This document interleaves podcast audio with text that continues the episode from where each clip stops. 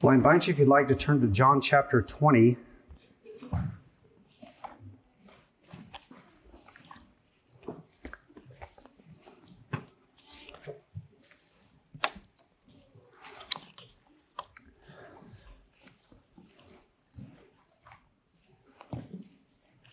We're finally here, right at the end of John's gospel resurrection account. Uh, we'll notice in the coming weeks that John has a great emphasis on not just Jesus' resurrection, but his ministry to people, particularly his disciples after his resurrection. But this morning, we're going to confine ourselves just to verses 1 through 10, really just the, the eyewitness account of Jesus' resurrection. Before we read it and look at it, let's pray together. Our Heavenly Father, it's our heart's delight to turn to one of your four Gospels and just read this account to have an eyewitness viewpoint on what took place that first Easter Lord's Day morning when death was conquered by our Lord Jesus Christ and hope is offered to the world.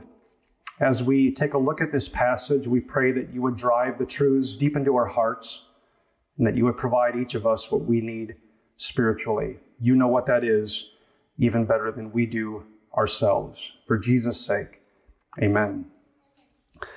John chapter 20 at verse 1. Now, on the first day of the week, Mary Magdalene came to the tomb early while it was still dark and saw that the stone had been taken away from the tomb. So she ran and went to Simon Peter and the other disciple, the one whom Jesus loved, and said to them, They have taken the Lord out of the tomb, and we do not know where they have laid him. So Peter went out with the other disciple, and they were going toward the tomb. Both of them were running together, but the other disciple outran Peter and reached the tomb first. And stooping in, he saw the linen cloths lying there, but he did not go in. Then Simon Peter came, following him, and went into the tomb.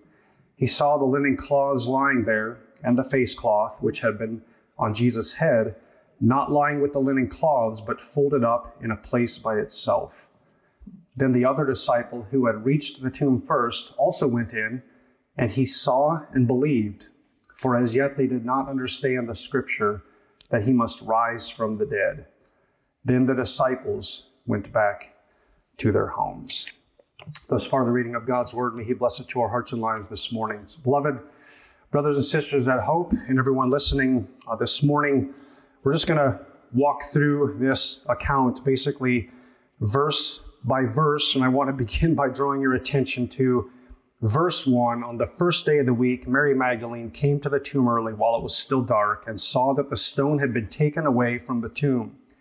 So Jesus was put in this tomb on Friday night before sunset, whether that was six or seven o'clock ish, somewhere around there. He had been in the tomb the first day, Friday, is when he went in in the tomb all day Saturday, and now we're at the third day, according to what Jesus prophesied, and as was demonstrated even in the life and ministry of Jonah in the whale, he or the great fish. Jesus is in the tomb this third day, and we're told this is the first day of the week when this happened. They don't mention this occurred on the third day after Jesus was crucified. The gospel writers make it clear, and especially John here, that this is the first day of the week. This is Sunday. This day was so significant that it actually became the day on which Christians gather to worship the Lord. And if you read through the New Testament, we'll discover that this is actually called the Lord's Day. It's the day on which Jesus Christ rose again. And down to this very day, some 2,000 years later, we are still serving the Lord, worshiping together on the first day of the week as believers. So, Mary Magdalene on this first day uh, was the first one to the tomb. Other gospel accounts record there was other women with her. Uh, the other Mary, the mother of James and Joseph, was there. And as Mary approaches the tomb, there is something we should note about her approach to it. She comes to the tomb. Remember what, where she was at just a few days earlier on Friday evening. Luke 23 records this in verse 55. The women who had come with Jesus from Galilee followed and saw the tomb and how his body was laid. Then they returned and prepared spices and ointments. That's Friday night. Matthew 27 60, Joseph of Arimathea rolled a great stone to the entrance of the tomb and went away. Mary Magdalene and the other Mary were there, sitting opposite the tomb. So Mary Magdalene saw Jesus' body laid in the tomb. She saw Joseph wrap Jesus' body up with linen and spices, and she saw exactly how they placed Jesus' body in the tomb. She was there. The Romans made sure Jesus was all the way dead. The soldiers verified it. And Mary is a witness not only to Jesus' death, but also to the fact that he was buried in that tomb. Watch the stone rolled away, case closed. Mary is an eyewitness of those things. And Mary and the other Mary could clearly see that Jesus was dead too. There was no horseplay, no trickery in their mind's eyes. As far as they were concerned, Jesus was still going to be in that tomb when they showed up there on that Sunday morning. Now, I want us to notice something. I tend to highlight this every year, and I don't want to spend too much time on it. But in the Mishnah, Rosh Hashanah, uh, chapter 1, I think paragraph 8, I'm not sure how the Jews designate that. We read this Although in certain cases a woman's testimony is accepted, an example to testify to the death of someone's husband, in the majority of cases her testimony is not valid. That is how Jewish courts would receive women's testimony. Generally speaking, most of the time, not valid. And Mary Magdalene then is written as the first one to verify that Jesus indeed was raised from the dead. Now, she's been around Jesus for quite a while. Luke 8 tells us that the 12 were with Jesus, but also Mary called Magdalene, from whom seven demons had gone out, and Joanna was with Christ ministering to him, uh, Susanna, and many others who provided for them, Jesus and his disciples, out of their means. Mary had been uh, paramount in Jesus' earthly ministry, supporting him and the disciples. While the men were basically scared, hiding, sheepish, or at this point indifferent and really confused, the women, including Mary, were preparing spices and they were coming out while it was still dark. It's like basically daybreak, and they are already in the midst of serving the Lord Jesus Christ. And the men were nowhere to be found, but the women were first to the tomb. Now, I don't want to make too much of this other than to say this. Why would women be recorded as the first witnesses to the resurrection if their testimony and witness in a Jewish court, if they were ever put on the stand, did Jesus rise from the dead? would not be admissible or received. And if the predominance of world religions are founded by who? Men. Men with glowing accounts written about them. Why would the gospel writers go out of their way? Why would the Holy Spirit go out of their way to make sure that we know that the first people to the tomb and the ones who were bold were women. And when the guys first found out about it, you recall what other gospel accounts said. It seemed to them an idle tale. They didn't believe it. Why would this be the case? Well, maybe to keep the disciples and all Christian men humble, right? Easter morning makes the men disciples look weak, fearful, skittish, and unbelieving and unsure. But maybe it's written, and this is indeed the case, because this is exactly what happened because this is just the way it unfolded. Christianity is not a religion. Uh, Christianity is a religion of the truth, historical truth, verifiable truth. It's not a portrayal of events as the world would like to see them, but it's a record of God's redemptive work in history as it actually happened. And what is fascinating is if this is the beginning of a world religion, you would expect it would fall flat on its face. It would get no traction you could even charge the, the Marys with tampering with the evidence, possibly, they could be charged with stealing the body. and, and yet it takes off and it is all over the world, including here in Pella, Iowa, in the year 2023 in Gentile country. How does this happen? It's the work of God. It's just true. There's no way, no other way to explain it. This is what took place in real time history. Now it's still dark. The other gospel writers tell it was very early or right at dawn. The point being that the sun is just starting to come up on the horizon, or maybe at, let's say, six o'clock in the morning or so, maybe seven o'clock in the morning. And we're told that verse one, she saw the stone had been taken away from the tomb. Now, how did this massive stone get rolled away? Joseph put it there, we're told. The Roman soldiers sealed it and guarded it And we turn to Matthew 28, verse 2, and discover there was a big earthquake, and the angel rolled the stone back and sat on it. Now, the earthquake must have happened, start, when, the, when the earthquake happened, it must have startled the Roman soldiers enough, that's probably when they left. We don't know if they looked in that tomb to see it was empty, and then they ran to the chief priests and the scribes to report this along uh, to Pilate as well. But at this point, they are gone, they are on their way, they are out of there. So the Roman soldiers were not the ones responsible for opening the tomb. They would have made sure the tomb stayed closed.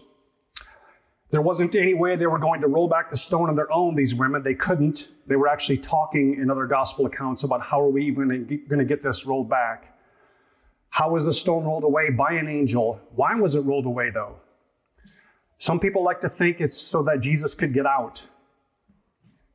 Well, the stone was rolled away so that Jesus could actually exit it. But we know from John 20, verse 26, although the doors were locked, Jesus came and stood among them. When the, when the disciples were in hiding, they were afraid for fear of the Jews, they had the doors locked. Jesus walked right through a locked door. His resurrection body can go through hard substances. It's a miracle. So it should come as no surprise to us that indeed Jesus has already gone out of the tomb by the time the stone is rolled away. The linen cloths wrapped around him are laying there, not in a heap and mess, but are laying there, and the headcloth is neatly folded. It should come as no surprise to us that when the angel rolled away the tomb, it was already empty. And the reason the tomb is rolled away is not so Jesus can get out, but so that we can get in. So that Mary and Peter and John and all the other witnesses can walk into that tomb and verify hey, we were here, we saw it. Mary could say, I know they laid him there. He was there Friday night, and now he is indeed gone. So the eyewitnesses can get in and see it. So Mary sees, other gospel accounts give her, you know, walking in and taking a look. John doesn't record that, just records she saw the tomb was open, the stone was rolled away, and then she ran, verse 2, went to Simon Peter and the other disciple, the one whom Jesus loved, and said to them, they have taken the Lord out of the tomb, and we do not know where they have laid him. Mary just uses a general they. Whether in her mind it's the Romans or the Jewish religious leaders or some grave robbers, it's just they. Someone, someone other than us, they took away Jesus' body. Nobody was expecting resurrection, including Mary. Nobody who believed in Jesus was expecting a resurrection. Let me clarify that just, just a bit. The only people who actually spoke as if they believed a resurrection were possible were Jesus' enemies. Matthew 28, verses 62 to 63. Let me just read those two verses. The next day, that is, after the day of preparation, Jesus is in the tomb. The chief priests and the Pharisees gathered before Pilate and said, Sir, we remember how that impostor said while he was still alive, after three days I will rise. Therefore, order the tomb to be made secure until the third day, lest his disciples go and steal him away and tell the people. There was, they were clearly guarding against the stealing of Jesus' body. But they used the language of, hey, he said he's going to rise. So if anybody had any thoughts, hey, we know what he did with Lazarus, maybe he will pull this off for himself too. His enemies are talking about that. Jesus' enemies are. But Jesus' disciples are not thinking resurrection, even though he told them very explicitly that he would be delivered over and rise on the third day. In fact, another testimony to the fact that nobody was expecting a resurrection is that the ladies, Luke 24 1, on the first day of the week at early dawn, they went to the tomb taking the spices they had prepared. They're going to anoint a dead body. They're going to anoint a dead body. Joseph and Nicodemus did this quickly with about 75 pounds of spices. They're going to finish up the work. We're going to do even more. Nobody is going there expecting a risen Lord. And then verses 3 to 4. So Peter went out with the other disciple. They got the news. Mary's telling them this great gospel, and they were going toward the tomb. Both of them were running together. But the other disciple outran Peter and reached the tomb first. So they were both running. There was a sense of urgency. They heard about this incredible thing. Jesus is risen or he's not there, and they need to go check this out.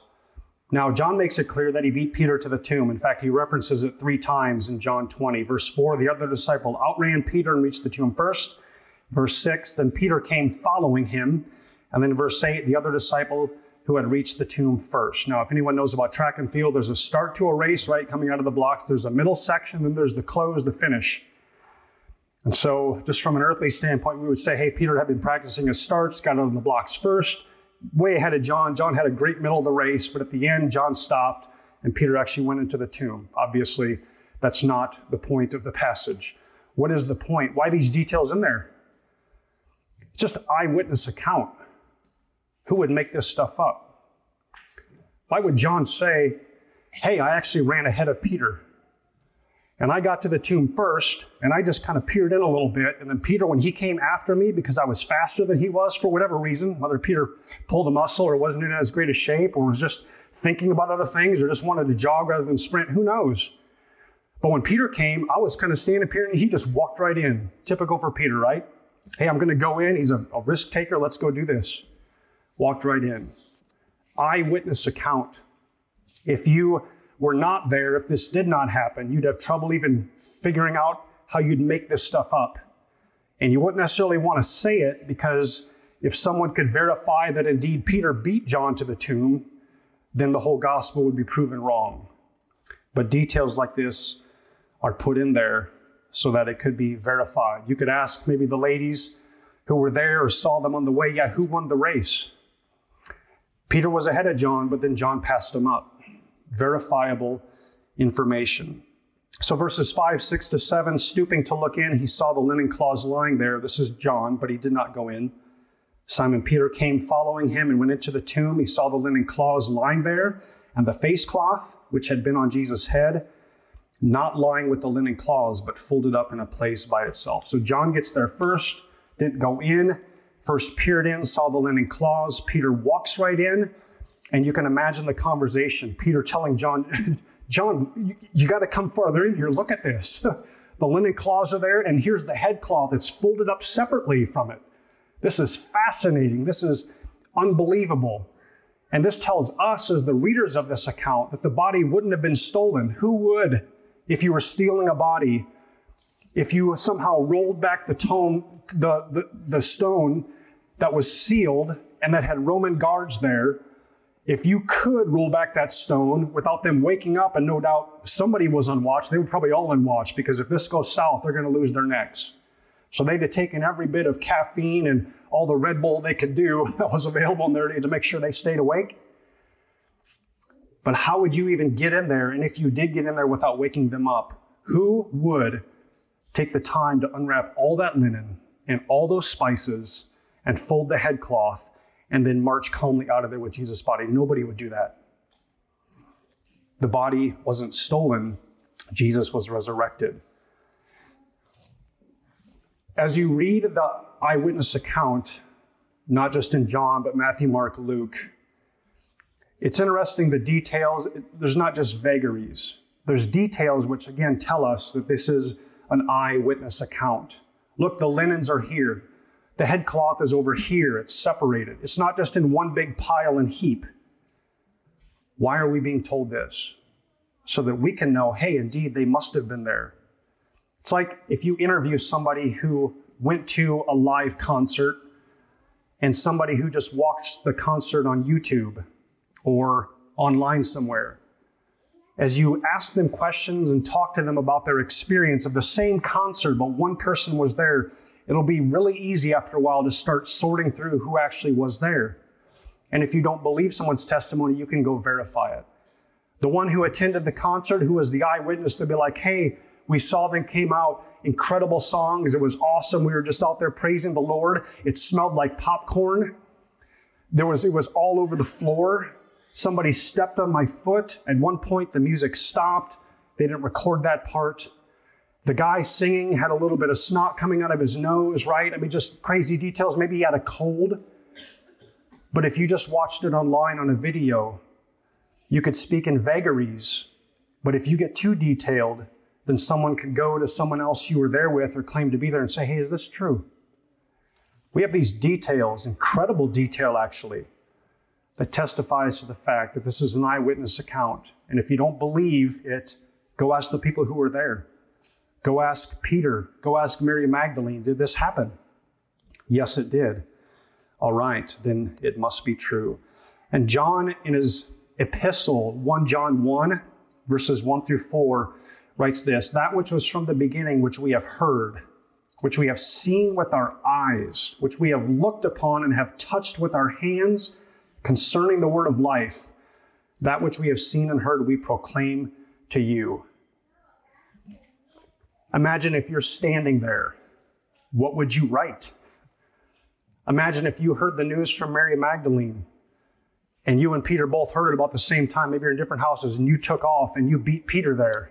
And Peter walked in the tomb. What would you write? Exactly what he's writing. Moved by the Holy Spirit, of course, but we would write these details.